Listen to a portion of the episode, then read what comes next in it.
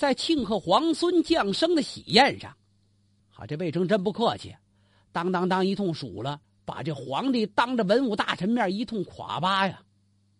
这一通夸斥，唐太宗脸上挂不住了。本来刚才还你推杯我换盏，乐乐呵呵，笑容满面，春风扑进大堂来。再看现在，就好像严冬已至，是冷若冰霜，这气氛不对。有那大臣乐一半，那笑文也回不来了；有的那话说了一半，干张嘴不出字那舌头就在里边颤悠，大概是吓出毛病来了。唐太宗现在一脸怒容啊，魏征，你看朕现在。是高兴还是不高兴啊？魏征并没有退缩，是陛下鼓励臣子要勇于进谏，魏征怎敢愧对陛下一片嘱托呀？如若陛下以为臣有罪，可以随意处置，魏征绝无怨言。但我方才那番话出于肺腑，还望陛下。明察。大伙儿一看，这魏大人，哎，这魏大人是真够难对付的。怎么都这样还不认错啊？啊，您杀我行，那话我可不收回。唐太宗给气乐了。魏征啊，魏征，除了你魏征，别人怎敢这样说话呀？诸位爱卿。继续饮宴吧，人贵在有自知之明啊。自知之明，这四个字说来简单，但的确做起来很不容易呀。唐太宗勉强换出了笑容，并没有责罚魏征，让文武心里边说不出来的那么一种感动。魏征大胆直言：“唐太宗从谏如流，这已经成中国历史上千古相传的佳话了。这样的君臣太少了，不论是良臣还是忠臣，魏征所守的底线就是对皇权的忠诚。然而，忠诚就是一种美德呀。”唐太宗在位贞观初期，国家已经稳定了。由于长期战乱，土地荒芜，饥荒几乎遍及全国呀。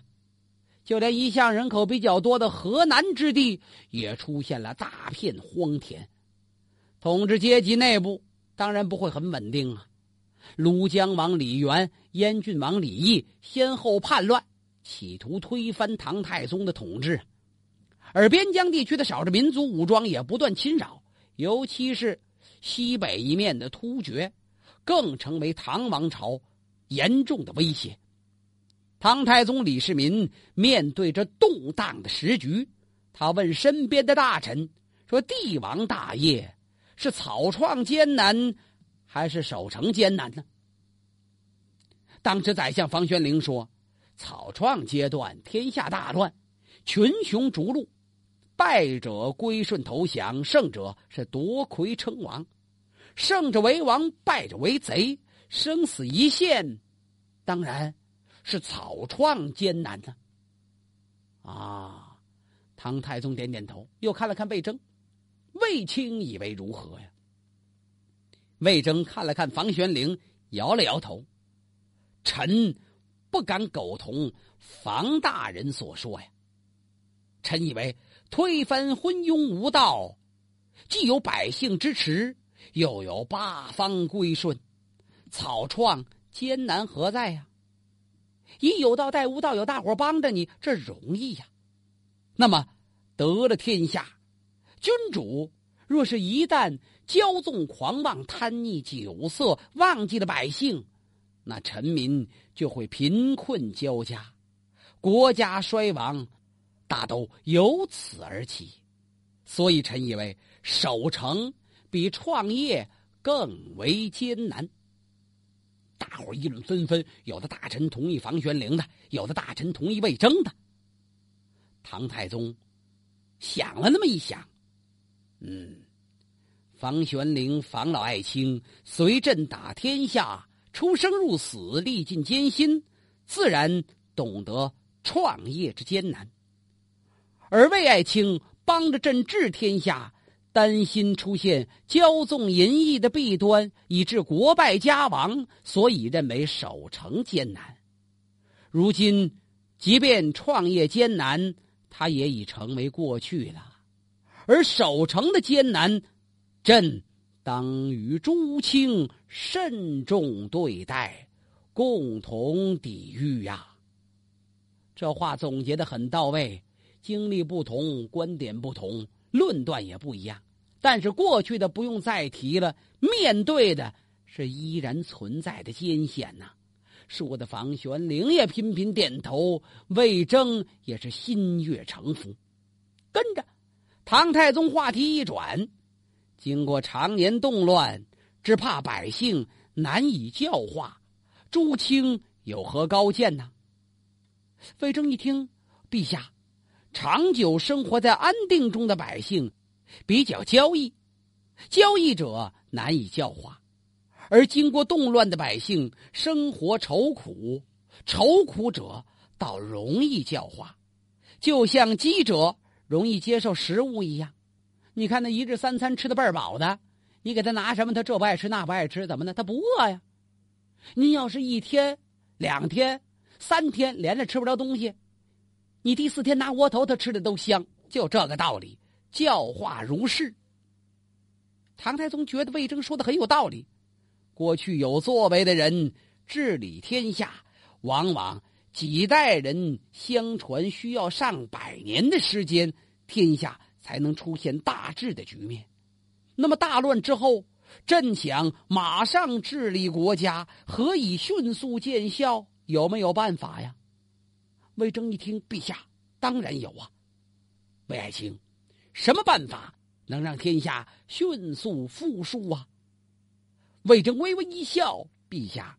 那就是上下一心，四方努力，一年就能见效，三年恐怕就会巨变呐。上下一心，唐太宗点点头，看了看所有的文武，你们都听见了吗？魏爱卿说的对呀，要让百姓早日安居乐业，咱们得上下同心呐。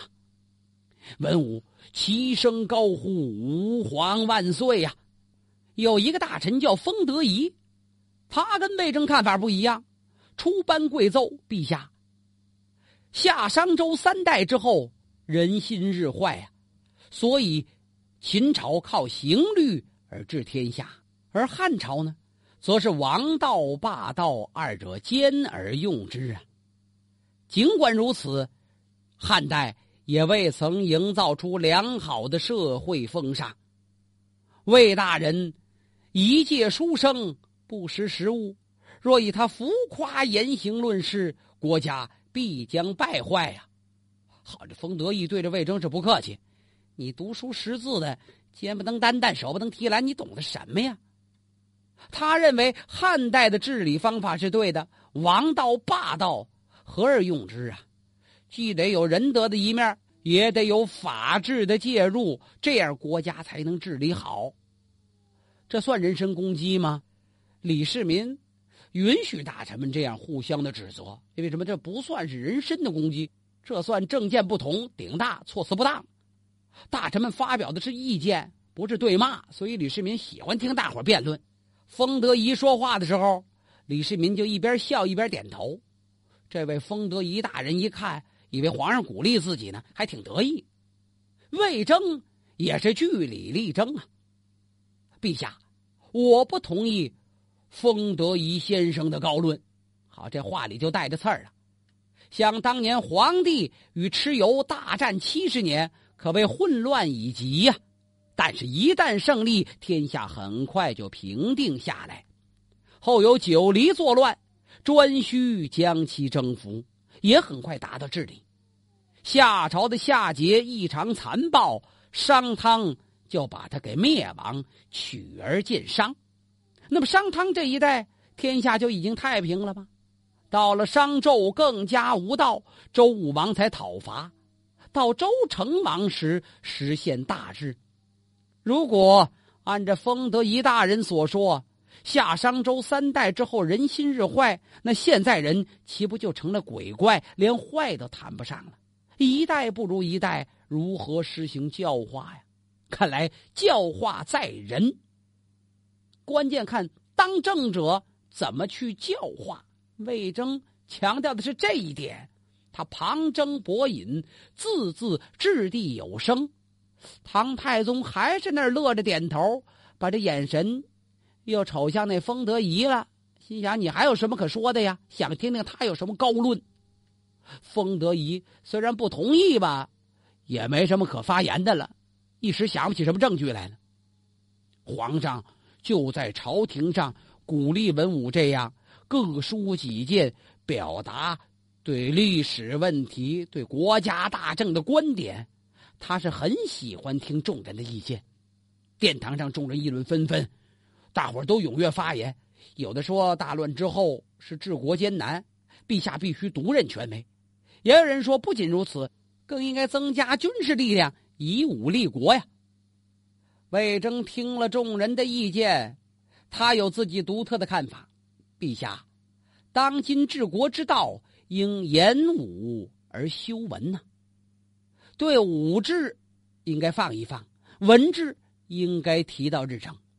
当年汉武帝贪功好利，一心想威震四海，他西通大渊。南征百越，北伐匈奴，战争连年，只闹得民穷国困。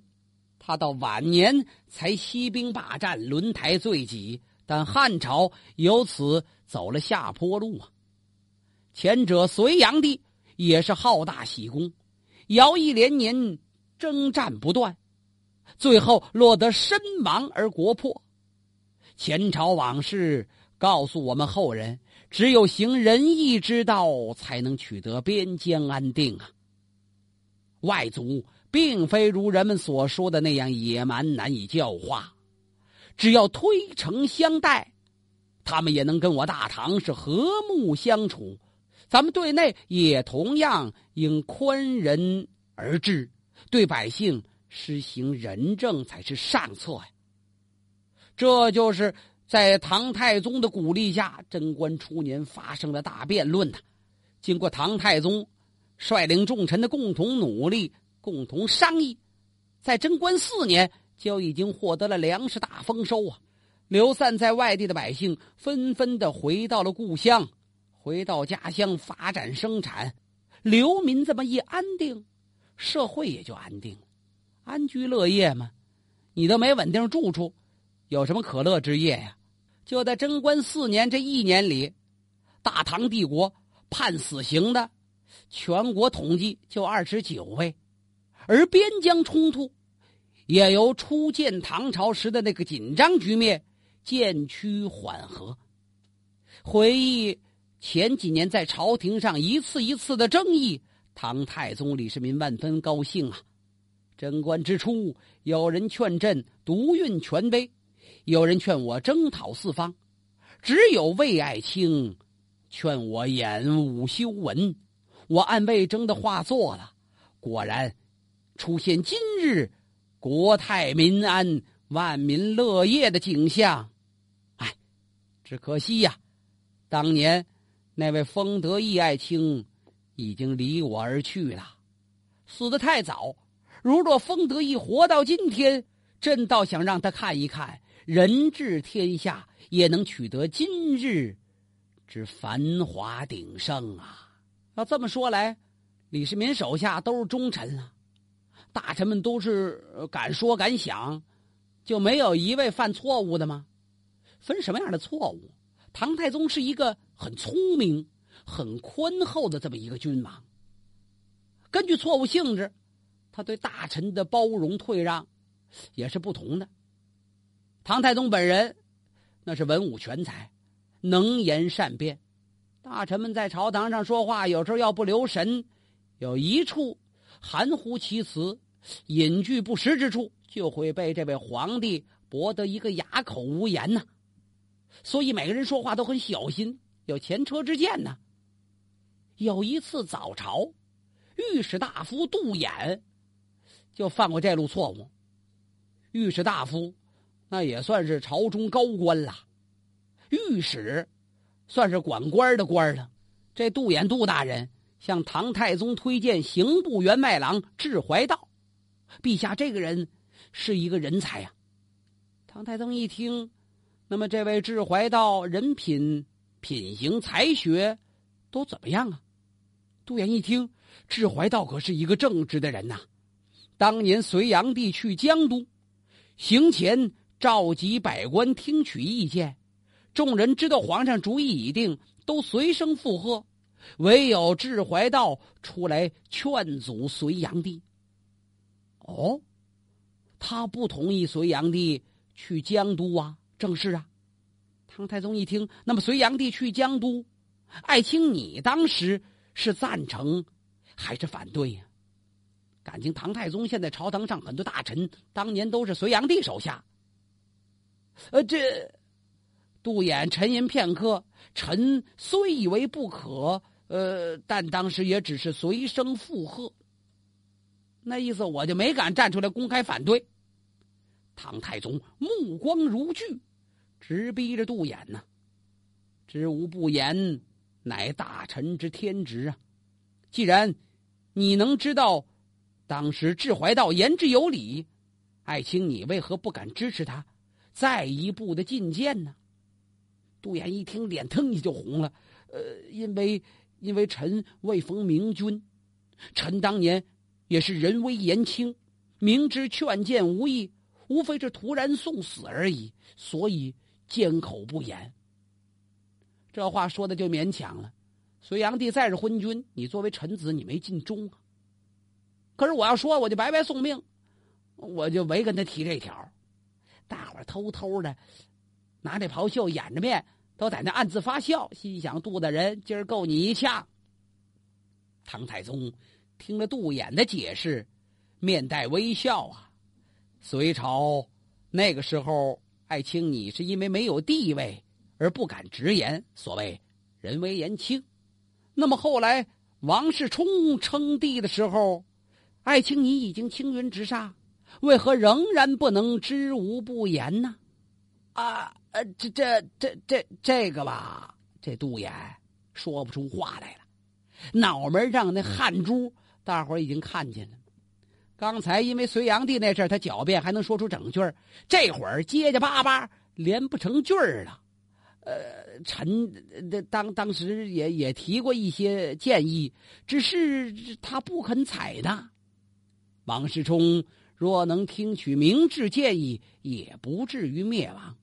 然此人昏庸无道，压制不同意见，不知爱卿你又是如何躲过灾难？保全性命至今呢。唐太宗说话的时候，脸上始终就是乐着，这乐着呀，让这杜衍心里边更难受。他真感觉有点眼心，心想您还不如这会儿痛骂我一顿呢，都恨不得找个地方钻进去，太羞得慌了。杜衍跟满朝文武都听出皇上话中的分量，你们这些做大臣的，应该尽臣子之道。可别让我李世民成了那昏庸的王世充，成了那无道的隋炀帝呀！唐太宗当面质问御史大夫杜衍，的确是话中有话。感情这个杜衍是宰相杜如晦的叔父，那更是老臣了，能说会道，博学多识，是这么一老头隋朝初年，杜衍初出茅庐就已经扬名京师啊！年轻的时候，天下闻名，他难免飘飘然，一心就想走捷径，飞黄腾达。他听人说，隋文帝杨坚拜一位叫苏威的作为相国，器重的就是因为苏威隐居山野，淡泊功名。杜远一看，那我也隐居得了。他找了几个好朋友结伴隐居在太白山。怎么隐居还找几个好友啊？这得找几个好朋友聊聊天儿真把一个人关那山里边半年，回出来不会说话怎么办呢？也得解解腻歪呀。哎，几个说得来的一块隐居了。别说，皇天不负苦心人，隋文帝派人去打听有没有隐居的呀？一说嚯，还有几个年轻人，当世才俊隐居在太白山，请。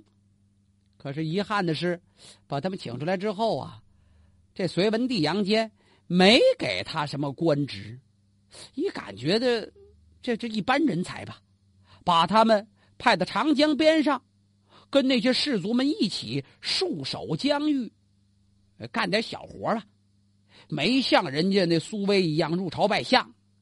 这对初涉仕途的杜衍来说，可是一个大挫折呀。心想：早知这样，我何必在山里边吃半年果子呢？我在红尘中吃点鱼肉不行吗？白受这罪了。不过时来运转，王世充在洛阳称帝，重用这杜衍，对他这大加封赏，一举封他为吏部尚书，掌管当时小朝廷的官吏任免。杜衍扬眉吐气了。可这扬眉吐气的时间也不长，没多久，唐朝军队攻打洛阳。尤其麻烦的是，唐军的主帅李世民用的主要谋士，就是他自己的亲侄儿那杜如晦。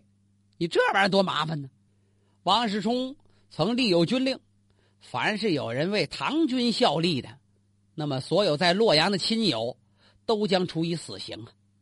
这杜衍一看，别等别人揭发吧，为保全自己的地位，他主动出卖了自己的大侄子杜如晦的长兄。他这是揭发有功啊，保全了性命，天下人以为不耻啊，为这条命，什么缺德事他都敢干呢。李世民后来攻克了洛阳，本来应该把这杜衍杀了，但是碍着杜如晦的情面，没有办法，免于杜衍一死。这杜衍总算如丧家之犬一般捡了条活命啊。他打听来，听说太子跟这个秦王李世民有矛盾。他一想，我家杜如晦之儿能得到西宫秦王的重用，我怎么就不能到东宫去帮帮太子李建成啊？杜衍暗中与东宫人联系，结果还没等联络成呢，被精明的房玄龄发现了。房玄龄献策，这这杜衍虽然品德不怎么样，这人还有点才华。他建议秦王立刻把杜衍接入秦王府中，让他享受跟杜如晦同等的待遇，他就不能帮别人了。